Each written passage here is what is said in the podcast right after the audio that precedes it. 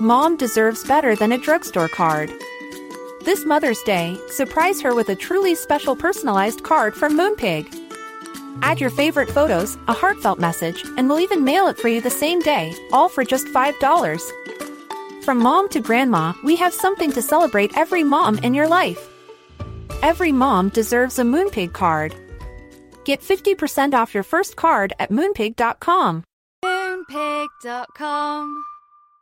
Quality sleep is essential. That's why the Sleep Number Smart Bed is designed for your ever evolving sleep needs. Need a bed that's firmer or softer on either side? Helps you sleep at a comfortable temperature? Sleep Number Smart Beds let you individualize your comfort so you sleep better together. JD Power ranks Sleep Number number 1 in customer satisfaction with mattresses purchased in-store. And now, save 50% on the Sleep Number limited edition Smart Bed for a limited time. For JD Power 2023 award information, visit jdpower.com/awards. Only at a Sleep Number store or sleepnumber.com.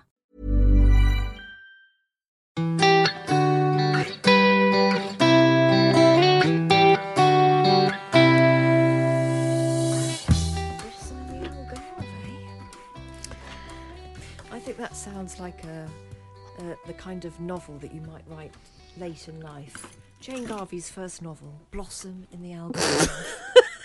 I think it's a winner. oh, dear. so we've just done quite a disturbing interview, haven't we? Can I just have a cashew? Oh, of course you can.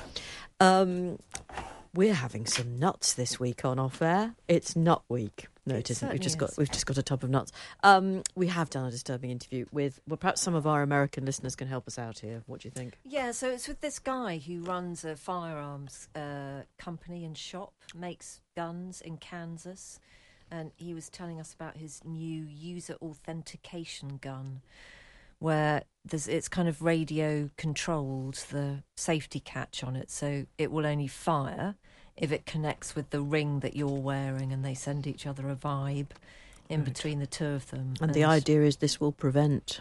uh, accidental use of the gun, in particular, kiddies playing with guns and shooting each other, Oh God! because the uh, that's the most common cause of death in America uh, for children and teens is guns, which I just had no idea actually it was that bad, and it's just very difficult to understand the pro-gun lobby, and I don't want our inbox to be absolutely inundated uh, with you know people trying to have a thoughtful discussion about it. Actually, I I know it's one of those arguments, Jane, where it doesn't matter what anybody ever says to me about it. I know I'm not going to change my mind. No, Am I allowed to say that? Well, that's perfectly all right. Yeah. Um, we don't understand the gun lobby. We just don't. uh, But that's it's all. It's the. Is it the First Amendment in America?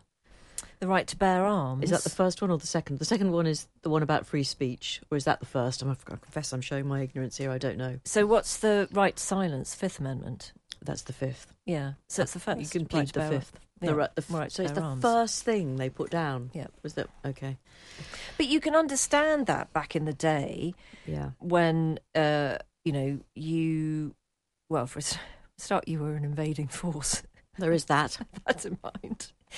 Um, and guns just were more accepted. We've just come to a different place, haven't we? Well, every also I I don't know enough about American states having different laws and and some more or less outlaw weapons, don't they? And others Have almost an everybody's got one. open carry. Yeah, That's open carry. I mean, I, I remember one of my daughter's friends going on a gap year to Phoenix as part of her British university course, and you know, just popping out for a loaf and encountering people with guns in the supermarket, which to you know, if you've grown up in in Acton, it's it's quite it's quite a surprise. Uh, so this is our ignorance here. The First Amendment provides that Congress make no law respecting an establishment of religion or prohibiting its free exercise. It protects freedom of speech. So the Second Amendment gives citizens the right to bear arms. Okay, right. So forgive our lack of knowledge At least we knew we were ignorant, of the of the amendments. and that's there. something, isn't it? Anyway, um, I just wanted to uh, just wanted to say it just left a bit a slightly bad taste in my mouth actually, and there's, and of course we should always talk about these things. There's no point in just saying, "Oh, I don't like that topic," so we're not going to interview somebody about it. But Tom seemed lovely. He said that him and his wife they didn't have a handgun in the house when their kiddies were young. You know, he's probably would regard himself as a family man and a successful businessman and a decent human being. just still don't understand it. Tom. No, no, we just don't. No. But we're here to talk about stuffing animals. We we are, which we don't really understand either. We we we can enjoy. I mean, uh, Sad Otter is the winner. I think. Do you want to do you want to explain Sad Otter? Sad Otter. Let me just get Sad Otter. So, if you want to take a look at our Instagram, uh, it's just Jane and Fi on the Instagram, and we've put up some pictures. And uh, this one here we go. Yvette in Melbourne. Why have I said it like that? I don't know. It sounded like she was lovelorn desperate, and she'd written in with a problem. Far from it. She hasn't got any problems. Okay, Yvette in Melbourne. Uh, your discussion of taxidermy is not complete without you knowing about Sad Otter, a sadly missed exhibit at Melbourne Museum. I've given you both varieties there. In 2021, while we were all tucked up in another lockdown, the museum announced they had good news and bad news. The good news, we were getting a Triceratops and losing our wild exhibition. Packed with stuffed animals from around the world, it contained everything, including the extinct thylacine, also known as the Tasmanian tiger. Cute, awkward conversations with children. But it was Sad Otter, who everyone was sad to lose. A famous example of bad taxidermy. I hope you can open this link. Well, we were quite sad that we could because. because. Sad Otter is extraordinary. And Jane and I were saying, Yvette, that we just really hope that he was happy in life. Yes. I mean- I really hope so. You know, uh, everybody uh, whose fate it is to be stuffed and put in a museum is bound to be a bit sad. Uh, but we, we hope that there was maybe a picture of him being a bit happier in real life. But he's quite something. Well, his expression now is well. I tell you what he reminds me of. He reminds me of a child um, in a school photo in uh, in the early years of primary school, He's not having a good. who's not having a good day, who's possibly got gravy on their white polo shirt, and has been, to their surprise, called in to have a photograph taken, which their mother will treasure forever and put in a frame. but that's the sort of expression that Sad Otter is wearing. I think the museum was unwise to lose that exhibit because Well- I can imagine that would just become a part of everyone's childhood once seen, never forgotten. I think, I think you're right. Um, keep your bad taxidermy coming. Um, Fi read out a really good one on the radio show, which I think we should read out again, actually, because that was very good. But just while we're looking for that, when I say we, I mean her, uh, a quickie. Um, my mum Iris was 80 on Thursday, the 3rd of August, and she listens to your podcast. She would love a shout out on the next pod, please, says Ben.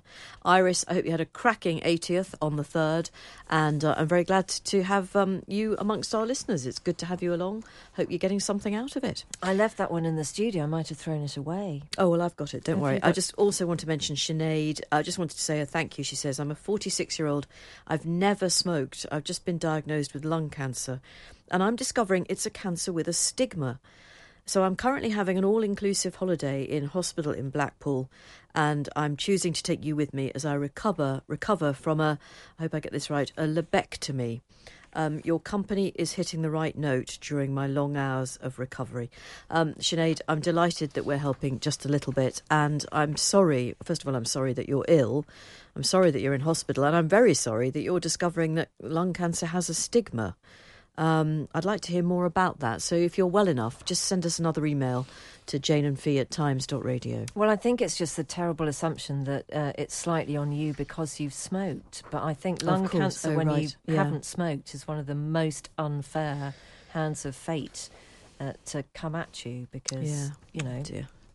I, I would imagine a lot of other people on the ward have smoked, and Yeah. you'll be thinking, hmm, why me? Uh, so, yes, all the best from us, Sinead. And uh, uh, yeah, I mean, do correspond with us uh, throughout your time in recovery because it would be nice to hear how you go. I found the taxidermy one. Oh, brilliant. You ju- did. Can I? Yes, please do. Okay, dear Jane and Fee. My dad once stumbled upon a dead tawny owl in a forest, the New Forest, in fact. Quite apart from being dead, it was a fine specimen, no sign at all of old age or injury. So Dad got in touch with the Forestry Commission, who, having given it the once over for signs of poisoning, said it was his to keep. What a happy coincidence. At the time, Dad was friends with a PhD student who was also a novice taxidermist, keen to take on a project. However, he just had to finish his PhD. This meant the owl had to go somewhere, so it went to live in our chest freezer, wrapped in a plastic bag, for about three years. Our chest freezer was always packed with loaves of bread and joints. My mum was, and still is, a sucker for a yellow label from the supermarket. My siblings and I lived in fear of being asked to retrieve something from it. More than once, I pulled out the dead frozen owl, mistaking it for a loaf of wholemeal bread. The PhD did eventually get finished, and the owl was duly stuffed. Despite loud complaints from me and my siblings, it then lived on for some time on our piano, and wings spread would look menacingly at us as we practised our scales. Faced with mutinous children, Dad, then a vicar in Southampton, put the owl at the top of his spire to scare off the pigeons. To our knowledge, it is still there. Well, if you're anywhere near that parish church in Southampton and you are still aware of the stuffed owl doing its best to scare off the pigeons, you can let us know. Jane and Fi at times.radio. Um, big chest freezers full of stuff. I mean, they were a thing, weren't they? Aren't they just? They really were. And, you see them, they only ever crop up in crime drama now. Well, that's it. I completely associate them with one thing and one thing only. There's a body in the I, see, chest not- freezer. I was going to start that Annika show, but if you're telling me now that she talks to the camera, I'm not sure now. I'm really not. So this is Nicola Walker's latest Yeah, and I really like. Nicola Walker. Yeah, she is amazing, but blimey, she's played coppers, hasn't she? Oh, she has. I mean, I think she could just probably just serve I mean, if, She'd if called upon. Should certainly know quite a lot of the rights of prisoners arrested in the middle of a night in a small market town. Can you she? repeat, you know, the thing they say um, when they arrest someone? Can you do it word Oh. for word? the whatever you say will be taken down in In evidence. It may be used against you. But anything you, no, you see, I can't. anything you don't say, but you choose to rely on in court. that you later choose to rely Rely on in in court. No, you see, we can't. Do We can't it. do it. So we we actually aren't. Despite watching every crime show on television, neither of us are actually qualified coppers. No. No. Uh, but one day we are going to try and launch ourselves as two incredibly diligent, uh, very dull detectives with no hint of a bad family background or any addiction issues or No, any nothing. darkness lurking in our past. No. And we'll be the type of coppers that if we're on a car chase in our small market town and we clip somebody's wing mirror, we're going to stop and leave a note on their windscreen. we'll, uh, we'll unfortunately leave the people we're pursuing because we will stop to We leave a note. stop. Yeah. Yeah. And that's our kind of cop show. Uh, this one comes from Juliet, uh, who says that she used to work at an auctioneer's and would regularly find herself confronted with some poor taxidermy creature while wandering the office. See attached half giraffe. Yeah, I mean, that's- It's the half giraffe is by some mar- I mean, a sad otter is both sad but also quite funny. But half a giraffe is just chilling. It is because uh, I mean it, it just it just shouldn't it just shouldn't have been halved. No. Um, and Juliet goes on to say, my favourite, however, is this angel wolf, which I came across in Paris earlier this year in the window of a restaurant, uh, and it's a really. And it's extraordinary. So, I mean, it is a stuffed wolf to which have been attached some presumably real feathers uh, to give this kind of um, portmanteau of a of an animal. And I, may I say, it's quite French. It's well, and speaking of French, here's an email. Uh, Dear Jane and Fee, when a listener clipped another motorist's wing mirror, mirror while driving in France, the motorist exclaimed, "Ooh la la!" Jane found this unbelievable. Some British people seem to think that "ooh la la" is a jokey wink wink, nudge nudge expression, but in French it's not. It's an exclamation of dismay, possibly of exasperation and incredulity, possibly of sympathy, depending on the context. I have lived in France for more than half my life. I've often heard it, and I've said it. Actually, it was a rather mild reaction by the French motorist, who might well have said something stronger, such as, No, I am not going to give examples. That's from Janet, who is somewhere in France, but she doesn't tell us exactly where. I'd like more from you, Janet. I want to know more about your life in France. Uh, and actually, there is another one on the same subject, berating me for finding ooh la la faintly ridiculous, when in fact it is merely an expression of mild shock and indeed, as Janet says, can be sympathy as well. Yes, somebody had done quite a um, quite a long interpretation, hadn't they, in different me see. languages of what ooh la la might I be. keep going past the half a giraffe. Uh, Very unsettling. It is unsettling. Uh, do take a look on Instagram uh, where you can find all of the pictures of what we're talking about because uh, you do need to see them actually. And a lot of people say this is the stuff of nightmares, uh, but there's also, in some of the instances, uh, there's something quite comical. Uh, about them. Is it a kind thing to do to stuff an animal? I mean, if they've had a natural death, Yeah. there's nothing horrible going on there, is there? Should I add this to my list of things to feel bad about? Is what I'm asking. I think we can probably park this as something to feel bad about. okay. I mean, I think it's very much. I mean, everybody. What we choose to keep in our houses, it's very personal, isn't it? yes. Um, I mean, as I've got older, I've uh, become, you know, really keen on cushions. I mean, I, I but I wasn't remo- remotely interested 30, 40 years ago, and I do like jugs and vases. I just do. I like so you think throws. that you might come to like a stuffed so I'm Dora? wondering whether a stuffed tabby cat might actually be something I'd give house room to further down the line. Well, no, you're right to think that way. I don't. I mean, there was a moment when I did think, should I have Pinky Ponks stuffed because he was our all-time favourite pet, and actually I left him a little bit too long in the Oh. front room. Right. So What do you mean? Sorry, after death. yes, so Oh, he was. So there was a sense about him. I thought, well, I could keep. You know, I mean, he's like that. He's very stiff as a board. Uh, so I could have him stuffed, and we could always have him curled up like that. Yeah, right. Okay. but I decided not to. And and obviously, uh, Brian and she's been renamed, so Barbara has now become Abracadabra. What a weird household you run. They're too young to think about it. Last one for the moment uh, comes from Wisconsin, from Denise. When you were talking She's about at the creamery, isn't she? she is at Highfield Farm Creamery. What a memory! What a memory you've got. Never forget a listener. When you were talking about taxidermy today, I was reminded of a story my mother told me. She and my dad visited old friends, and when they got in the car to leave, my dad said, Now, they have the kind of well behaved dog I wouldn't mind having. It must have been a very high quality taxidermy job, as my exasperated mother had to say, Oh, Edward, their dog died three years ago. They had him stuffed. Well, I mean, Dora's behaviour is off the scale in terms of appallingness. So perhaps when she's stuffed, she will be better value all round. Well, can I just say that if you do stuff Dora, I think you you would you would have to do the world a favour and stuff her in an authentic pose. Uh, so you can't stuff her looking absolutely wonderful and meek and mild, and as if she's just halfway through. No, a no, purr. she'd have to be leaping up at somebody. Yes. Yeah, no, with, no, With we're- fangs out, claws Absolutely. ready to go.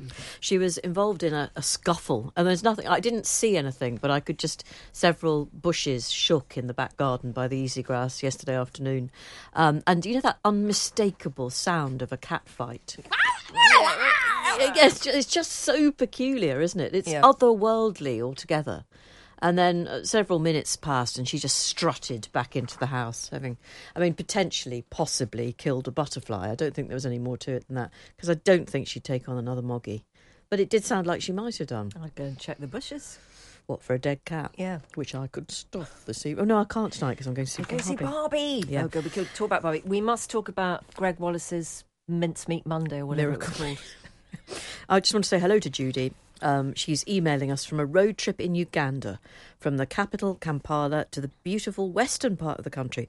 Now that sounds absolutely fascinating. I would love to know more about Uganda. Uh, do email back, Judy, with just more about the country and what you've seen. I find it absolutely fascinating. Um, she is, she says the recent talk about family holidays has made me laugh quite hard. I'm in a car right now. I'm whispering for effect with a loud and passionate brother-in-law. I am bracing myself for the four-day road trip but I am enjoying time with my wider family. Congratulations. Can I say, I like my brother in law. I don't have an issue with him at all. So you'd be all right It's on a my long sister. road trip. It's- oh, your poor sister. No, she. I know. I'm going to She extend. likes to be mentioned. I'm going to extend the hand, the warm hand of younger sister friendship to Alison. She doesn't need it. Yeah, I think she does. I No. think Alison and I could have a very, very long lunch. There may be booze no, involved. she's fine. No, no. I think we've got things to talk about.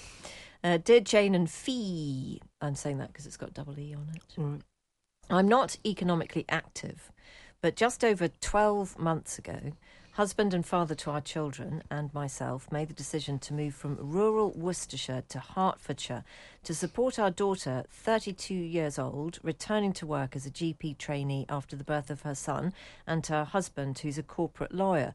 They had to downsize and have a mortgage again because the husband's planned retirement is on hold. Should I go out to work or support daughter with two days a week of childcare and be there for the pickup the days when the nursery are sent, sending the child home poorly, etc.? And also supporting my elderly parents, 86 and 87, and my uncle, 94, and a two and a half hour journey each Yeah. way at least once a week. And there's your problem. when am I meant to work? Yeah. So this is uh, all of the stuff about the government trying to get economically inactive over 55s back to work. Mm. And there are just story after story after story of why people can't work. Yeah. It's just But also, not a choice. Our correspondent is working. She's doing a whole load of stuff she's doing all of the work that you can't get anyone else to do. To do. Or you'd feel happier if you did it rather than Yes. outsourcing it to somebody else. And that, by the way, is no criticism whatsoever of people who employ people outside the family to look after their kids. It's something I did myself, and so I'm not knocking that. But um, yeah, I've got a I've got a real issue with this. It's it's not an attractive phrase, the economically inactive, and of course there are some people who are just bone idle, but, but they are in a, they are a vanishing minority of folk. I would suggest. Yeah. Um, they they really are. Um, sorry, uh, just to um, there are a couple of bit, bits missing here. Uh, so just to say that the anonymous correspondent, it's them who had to downsize, and husband's planned retirement on hold, not her daughter's. Yeah, because her daughter's a trainee GP. Yes, yeah. I just wanted to make sure everyone. Yeah, no, no, no, I know. I think I think they have, but I think um, you get to a certain age and your caring responsibilities, not in every case, but they can come at you from every angle, can't they? Oh, Um, definitely. And the thing also with having a 94 year old uncle and an 86 and an 87 year old set of parents is that time is finite, isn't it? You yeah. know, oh, yeah. so the you know you you got to look after them now because let's be honest about it in 10 years time it's not probably a decision you're going to have to be making Well, so you are forced into it your hands are tied behind your back on something like that you do say that, but my mum and dad, who I've mentioned before, are in sheltered housing. Went to a party there on Saturday night. I went to see them on Saturday, but they needed me to get out quite quickly because they were moving on to a function, so I left reasonably early. Don't get me started on Avanti West. Um, and um, they went to a party, and the oldest resident uh, went along to the party, left at the same time as my parents, which is absolutely at the end of the party. This lady is 107, whoa and she is still going out, still enjoying herself. whoa She's a phenomenal woman, actually. I've met her, and she is just sparky and takes an interest in other people, and just goes to stuff. She Yeah. just, she does things. well do you know what lots of people say that that is one of the secrets to a very long life is to not be interested in yourself but just to have a constant I don't know how I'm going to manage. I mean, when I don't, when I'm so inflexible, I can't Wait, gaze at my own navel. What am I going to do? Will you make 60? I don't know. That's no, that's me. unfair. That's only a couple of months. Oh, sorry. I don't mean that at all. Advance warning 10 a.m., 13th of August, 2023. Yes. What? What is it? What? Oh God! It's nothing to do with penny farthings, is it? Yep. What so is this it? is the last, last mention of penny farthings. I just Yes, we are gonna- no idea. Have an end to this, I think now. It's got to be a joke, though. What is it? So the sign says World Championship Penny Farthing Hill Climb Time Trial. God, No, Beachy Head. Oh, please. It's got to be a joke. I think it must be a joke. Please be safe if you are doing that. Yes, but then there's but then there's a Facebook site and there's a Oh, well, maybe a it's picture of a bloke on the Beachy Head World Championship Penny Farthing Hill Climb TT weekend 2023. Best wishes, Melissa. I don't know. Good lord. Enough. Enough. Okie dokie. Um, our big guest is Pat Nevin, uh, who is a former male professional footballer. Uh, we should say congratulations to England, who I have to say scraped through to the quarterfinals of the Women's World Cup. And congratulations to Nigeria, who played so well and really, in truth, deserved to win today. But anyway, uh, let's hear from Pat Nevin. He is 59 now. He was a brilliant winger. He was a player at clubs, including uh, in England, at Chelsea, Everton, and Tranmere Rovers, but he played for a number of big Scottish clubs as well. Um, now, he was always something of an outsider. He was a big fan of music, a DJ, an intellectual, the person responsible for introducing Graeme Graeme Saux to his favourite newspaper, The Guardian. Uh, now, Pat is a writer and a pundit, and his latest book is called Football and How to Survive It. Now, in a previous book, he'd said that football was an unimportant but joyous thing, and I asked him exactly what he meant by that. Well, first of all, it's unimportant and joyous, but for me, for other people, it might be something else. But I absolutely wanted to keep that feeling because I played for the pure love of it. And I've got this kind of concept, and I've always had it since a kid that if you're doing something that you're loving doing, particularly if it's a creative thing, you'll be better at it. If you're doing a creative thing through fear or worry, you're going to be too stiff to do it. You know, and that means your mind as well. So I always wanted to hold on to that. And I did, you know, it took a long time you know, to try to explain it to the football world in those days. Yeah. They weren't so open to ideals like that. Um, but yeah, it is and continue to be joyous. But with the name of the second book, you can tell it was a wee bit of a struggle sometimes. Well, it's called Pat Nevin Football and How to Survive It. I think for people who are, if you like, civilians to football, they mm. might not realise how much of an unlikely professional player you were. So, can you just explain yeah. that, that you were a bit of an outsider? Uh, well, very much. Uh, I suppose a good line is I tried really hard not to be a professional footballer and failed, which is like an unusual position yeah. to take. And it's not that I don't love the game of, or playing the game, but everything else around it really didn't appeal to me. The fame, um, all the stuff that, that, the people seem to love about it that I find a bit superficial. So I never had any time, passion, interest in that. And I thought if I become a footballer and don't do something sensible like finish the degree I was doing, then I may get dragged into this. So I, I fought against it for a year or two and then thought, no, I'll have a go, but I'll always continue to be myself. So whatever my interests are, I will continue to, continue to have them. So if I want to go down to London and go to, you know, be at the ballet, be at some indie band that no one's ever heard of, or reading serious literature, you know, if the boys want to wind me up, they can wind me up. I'm going to be me. And, and did they wind you up? They tried, yeah. They're wasting their time, like, because I was quite confident in myself. Um, you know, I come from that kind of Glaswegian kind of autodidact background where it's okay. We don't. It's there's no inverted snobbery, you know, involved in us. No snobbery involved in us. Like we want to better ourselves yeah. in any way possible. Um, so anyone who kind of is snide about that, i am not. I'm just shrugging my shoulders. You, yeah. I think the problem's yours. I mean, having said that, if you stand up, and that's the, a big part of the first book was this thing of, look, it's okay to be an outsider, and there's. I'm not a tub thumper these days, um, but this the message is there all the way through it. You can be an outsider if you're strong in what you believe and what you stand up for. I mean, the classic example was back in the time when I was at Chelsea early on. You know, I was one of the nicknames was Weirdo, right? I took that as a compliment slightly, but what I always understood was I'm normal. You lot are all weird. That's how I took it. And if you look at the way we look at life now, particularly the way we look at the sort of the racism that within within in the culture at the time, I think it turns out I was the normal one. You better just remind people of who you played amongst when you were at Chelsea. So just put that in put that in context. Oh yeah, time. That's a great that's a great point because people don't quite know.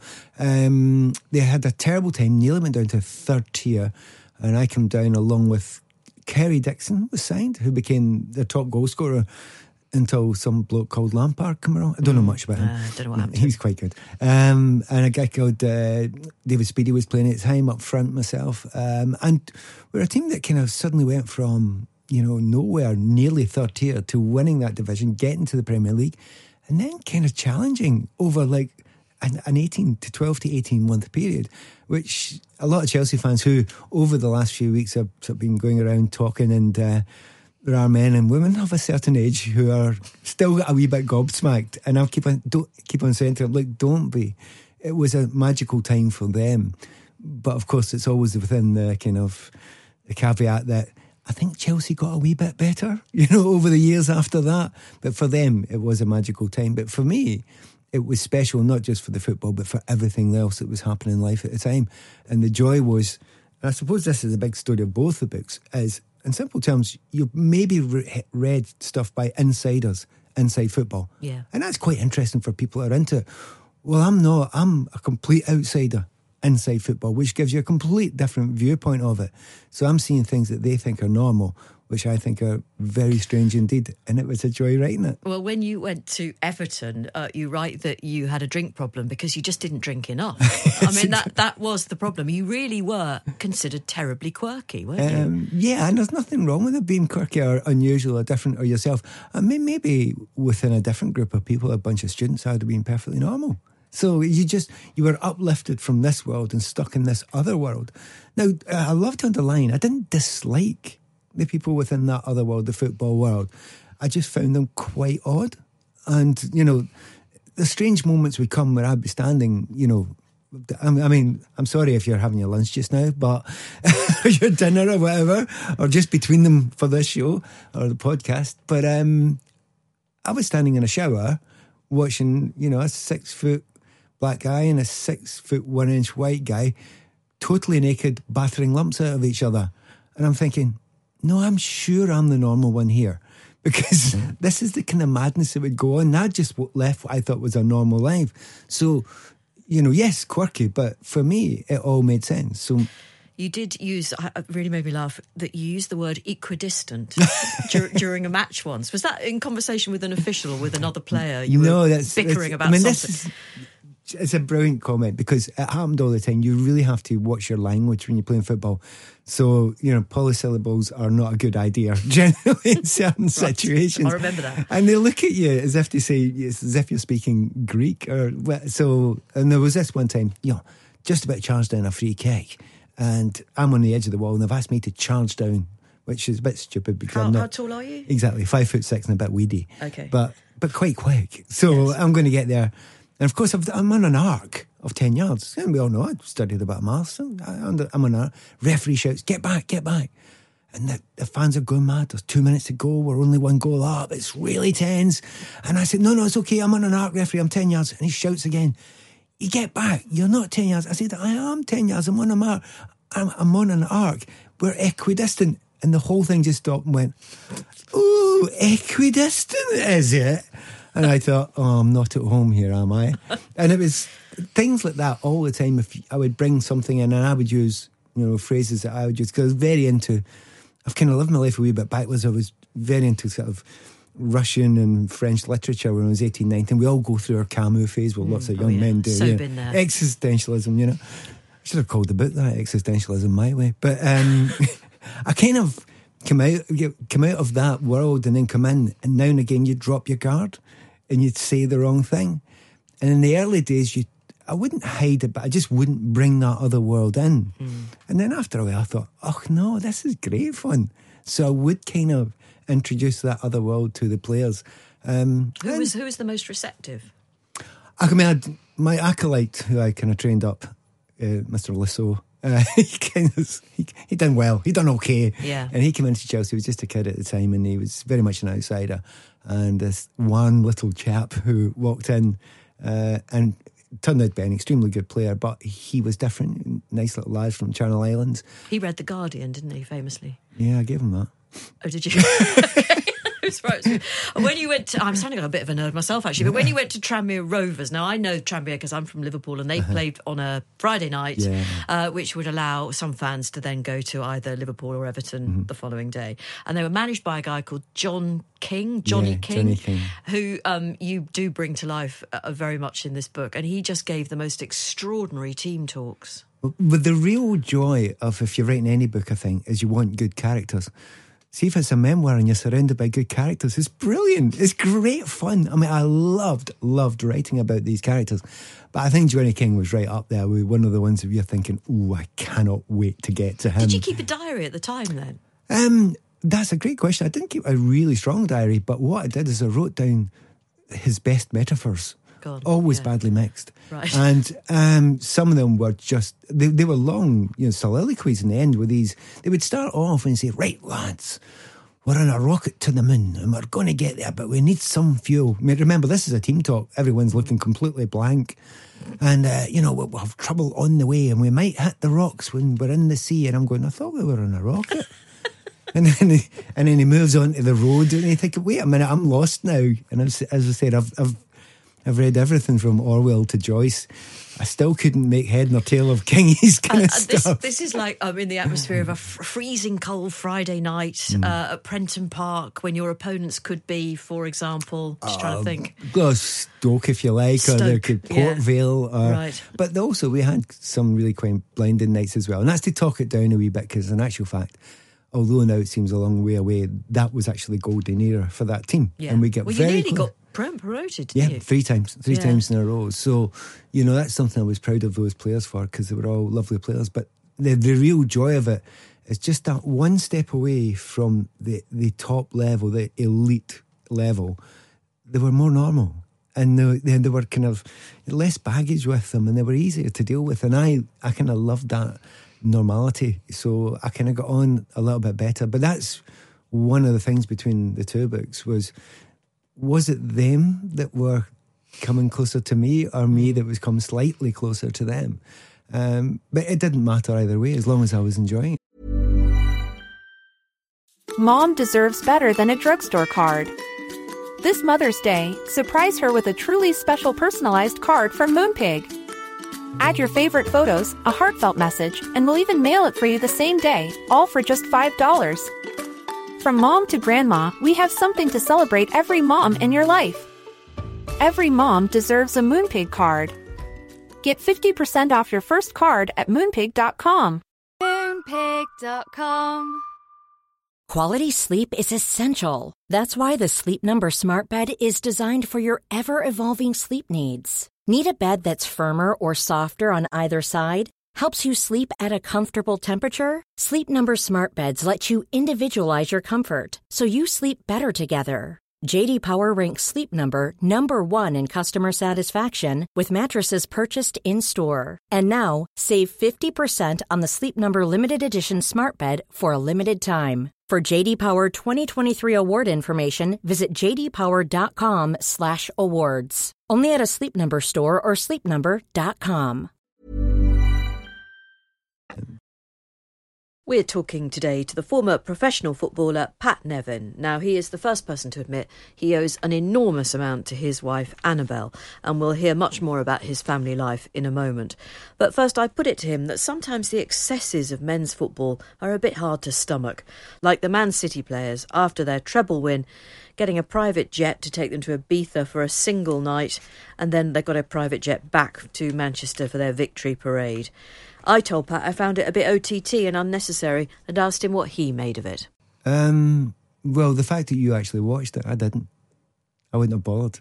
It wouldn't have even crossed my mind to watch what happened. I watched the game. Um, I, st- I, I turned it on again for the trophy lift, and that was it. All the other stuff, everything after it, I mean, everything after, has absolutely no interest to me and never ever has. Whether it's Manchester City doing a treble or whether it was me playing in a cup final. I don't care. What I did care about is the kind of pure love of the game and the actual playing. So the art of the game, the beauty of the game, and I can hear some times listeners going, "What art, beauty in the game?" And I would argue strongly that it is there. Well, I mean, Jack Grealish is beautiful to watch, uh, and I suppose he's entitled to a good time. But It's it's a different. I mean, you, I will not tell people generally how to level at the time, you know. But I have my own interest in my own way as I'm looking at it, and I have the thing that I loved about football was the thing that I'm explaining, which, which is this joy of the creativity of it. Now, all the other side, which is you know, it's it's just excess. It's just stuff added on top, and of course, it makes me a, an outsider now. People thinking, oh, you possibly an old man, you're past your time. No, no, I always felt this way, and I always acted this way. So I can look back, and I can look back with times of watching or meeting Pele, or playing against Maradona, or you're watching Messi and all these players, and I don't think, well, you were a great party goer.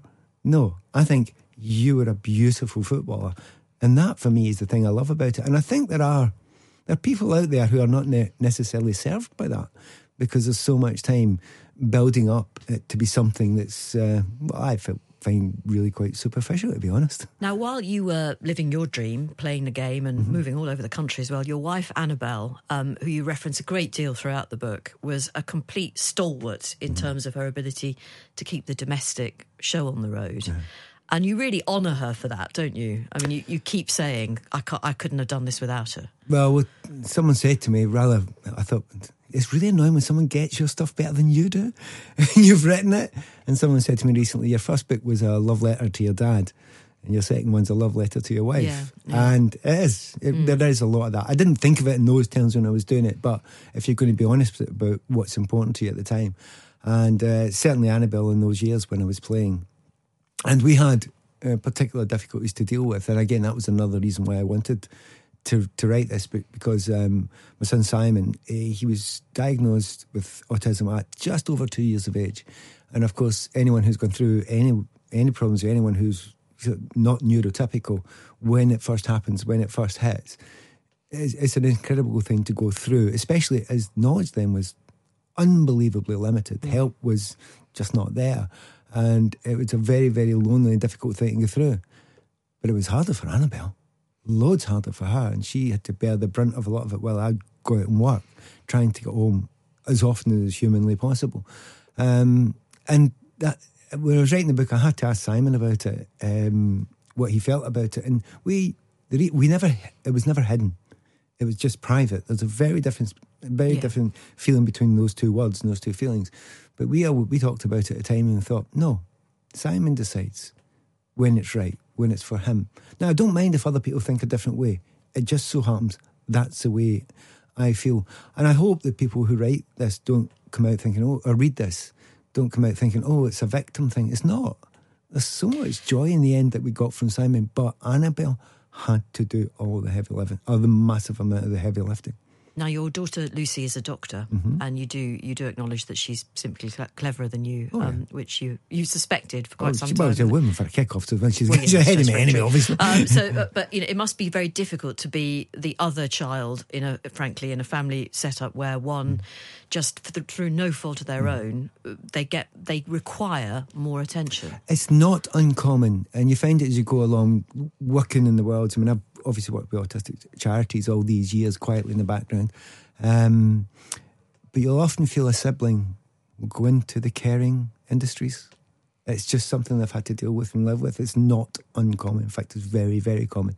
Uh, but I suppose to some degree, Lucy was clever, um, caring human being anyway. And the fact that um, she knew nothing different. That was her big brother at the start, and maybe through those teen years, maybe that's that's for a girl that was difficult, maybe. But she dealt with it with with such beauty, with such kindness, and the two of them are man, they're, they're great with each other. So Yeah. that's that's absolutely fine as well. And it was just lovely to give some of those stories. I couldn't get them all in. There was one particular one, if you don't mind me saying. Um, I asked Annabelle to write a chapter, and she wrote a piece for it.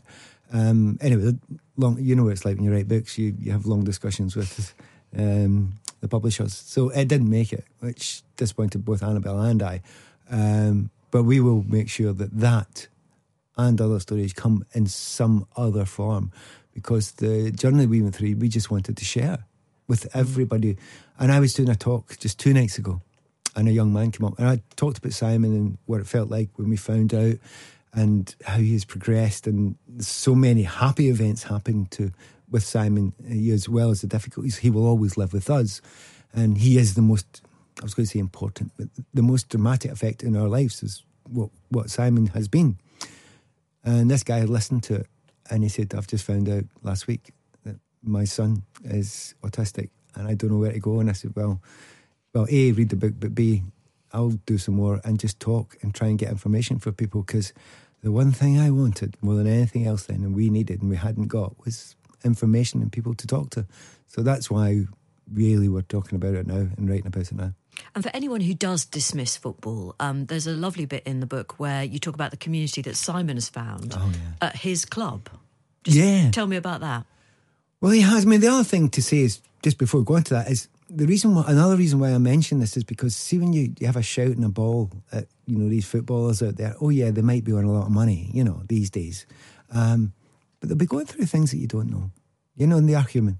And it sounds like a really pat thing to say, but when I went through it, it was really it was tough. Um, but people are always nice to me. But I always think I'm fair to players, not nice or too easy, just fair. Always fair with players. Um, But moving on to Simon, who finally discovered Hibernian and Sunshine on Leith and following the Hibees, um, it's he's found his community to a degree. So have I with that club because that's the team that I would follow in Scotland now. Um, but a lot of the pro- difficulties that people with who have autistic traits or difficulties, um, difficulties is the wrong word. It's just a different way of looking at things. Uh, they don't find their community or find it hard to find their community. Um, and Simon, certainly with with Hibees and, and go to see gigs as well, mm. has found that. And nothing or very little in this world makes me happier to see that his happiness within that. And that's fantastic. And I should say that your continued love of music is also a delight because you every single chapter in this book is named after a song, and yeah. you include one of my favourites, which is "Rip It Up" by Orange Juice, which I would argue is the best song of the 1980s. I don't care what anybody else says. No, we're all allowed our own, and the whole idea for the, the, the, all the songs relate to each chapter but there'll be some of them you might not know. And uh, I was deliberately trying to put an earworm in your head so that if you read this and you either know it or you go and listen to it. Um, and I've always had this love of music, and certainly the first discussions about because John Peel and I became great friends over the years as well. Uh, so all those stories of the love of music and the joy of it and the sharing of it, um, it's just great to have a chance to do it on paper now. That is Pat Nevin, who is, I think you could call him a polymath because he just has a lot of strings to his bow. Hmm. We're still surprised when footballers have intellectual capacity, well, aren't we? Well, we are. And also, I think he, he makes the very good point there that in his own home life, it probably did seem to a lot of people who would occasionally berate him for his performances on the pitch that he was living a dream life because he was earning a lot of money. He'd be the first to admit that by the standards of most fans, he was absolutely earning a lot of money. But at home, you know, he his son has autism and it wasn't always easy for them to navigate his path and help him to get through his his life, and um, they've had challenges. So I think it's really interesting, and it's also not at all insignificant, as he says, that his daughter has become a doctor on the strength of, of growing up alongside a sibling with you know, with a range of challenges. And apparently, mm. that isn't at all uncommon that the other child in the family or one of the other children in the family unit will pursue one of the caring professions. I think it's interesting. Yeah. And sometimes do you think that we're a bit too unsympathetic uh, to footballers about the demands that their profession places on their family life. Oh, yeah, Our go to place is always one of kind of, oh, they've got lots of money, so it's all right. But actually, mm. for their wives and family, oh, it must be awful. The constant weekends and the constant Christmases, Easter, yes, all completely say. gone. And then you could just get a phone call to say, actually, you're going, you're going to play for Hiber- Hibernian. We're, we're selling you. Yes, yeah. Uh, and that means you've, you're not, you're only at the end of the day, you're just a bit of meat they can stick in a packet and send off somewhere else. Yeah, and also you really do have to have a think about what happens after the age of 35. Well, it used to be that you'd run a pub, but that's not. I mean, these days, of course, they earn so much money at the top end of the game that they don't need to worry so they much. They can buy the pub. They could buy a whole string of pubs. Yeah. But of course, that's not always the solution. It's not, no. no. Uh, we should say rest in peace to the world's wonkiest pub, uh, which is uh, outside Birmingham, isn't yes, it? It's in the Black Country, I believe. Yes, yeah. and uh, it's very famous because of the subsidence that meant mm. Uh, you could actually watch a marble roll up the bar right. because the whole thing had tipped over so much. But uh, after being, um, they had a, a neighbourhood campaign, didn't they, to try and save, save it? it. Yep. Uh, but it had been bought by a property developer mm-hmm. uh, who was set to develop it, and then it just went up in flames. Went up in flames. I don't know what you're hinting at, but I think I might know. I'm not hinting at anything. Well, I'm saying it's very, very sad. It's very sad. It's it's gone up in flames. Uh, did you do? did you do? Cheers, Ben her mum was eight. His mum yes, was eighty. I've done that, Fi. I've wished uh, wished the lady a very happy 80th birthday for the third of August. Sorry, I was just reading. She got through. double bubble there. Said it again. I was reading through some other emails at the time. Uh, we'll save some of the other uh, fantastic taxidermy stories uh, for tomorrow, uh, and uh, I just wanted to do. Why have I put what the actual on this one? It comes from Sharon, who says, I currently live in New Mexico, but I'm originally from Bristol, mm-hmm. and I listen to you when I'm out walking. Mm-hmm. Uh, I just listened to the episode where Fi mentioned winning the competition for guessing the number of sweets in a jar. Oh. And it's made her remember something, Jane. What? I think it was the summer of 1976, and we were on holiday in Devon. The Daily Mirror used to run a summer competition where you had to spot Chalky White. Oh, yeah. He was at a different beach every day. There was a photo of the man's eyes in the paper, and you had to approach random men on the beach with the slogan of the day to win 50 quid. Can I say they couldn't do that now, could they? No, and that's why I've written WTAF at the bottom of this. Right. I spent that whole day running around the beach, approaching strangers with my copy, saying, Make my day the chalky way. And eventually I said it to one man, and his reply was, Finally, you ran past me four times and I won the money. I also remember that my mum felt bad that I found him when all five kids were running around all day looking, and she made me take everyone out to the Wimpy that night for a burger with the winnings. Imagine these days letting your 10 year old daughter run around all day approaching strangers on the beach. Oh, And Sharon also says, Is the Wimpy Burger chain still around? Oh, do you know, it isn't, is it? But I've had a banana split in there. And a Knickerbocker Glory. Have you? Yeah, Knickerbocker Glory. Do they exist anymore? I'm sure that you can find a. There'll be a vegan restaurant somewhere in Dalston doing a modern Knickerbocker Oh Glory. no, I don't want a modern. But that I can I say the exquisite taste combination of whipped cream, banana, and vanilla with chocolate sauce, with a cherry on top, unbeatable. Yeah, I'm thinking there's a strawberry layer somewhere. Oh no, I don't think so. Yeah. I had my 13th birthday party at the Wimpy, Who went? my friends. Yeah, I know. Name some Do you know, I'm still in touch with one. And actually, I'd like to wish Susie all the best because she's moving to Mexico. Oh, well, Yeah. good luck there. Yep, and we saw each other last week, and actually, it's one of those moments where you think I've been friends with you since we were eight, Yeah. and we, there isn't anything that we haven't talked about over the last whatever it is, forty-five years. So I wish you well, Susie Maud. Uh, right, that's it from us for Do we know today. why is she going to Mexico? Is it a job? So no, she's going to uh, to start a new kind of phase of life. How actually. fantastic. Yep, yeah, Mm. very much like we did here at London Bridge, Jane. Yes, broadly similar. Right. similar. Now, Greta Gerwig has apparently made a billion dollars, or is it pounds, at the box office. But what really will count for Greta is whether I enjoy Barbie. so I'm going tonight. Okay. Uh, and I promise that we will talk about Gregg Wallace's Miracle, Miracle Meat. Meat. sometime in maybe 2025. Have a very good evening. Enjoy Barbie. Thank you. Good evening.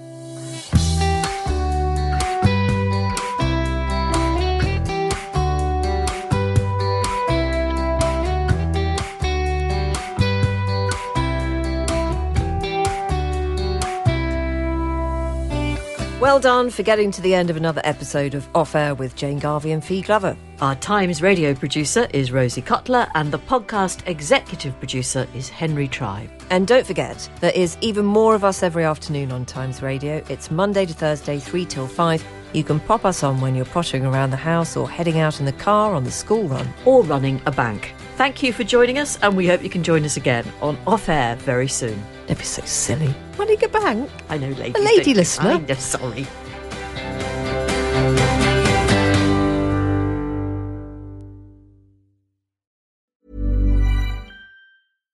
Mom deserves better than a drugstore card. This Mother's Day, surprise her with a truly special personalized card from Moonpig.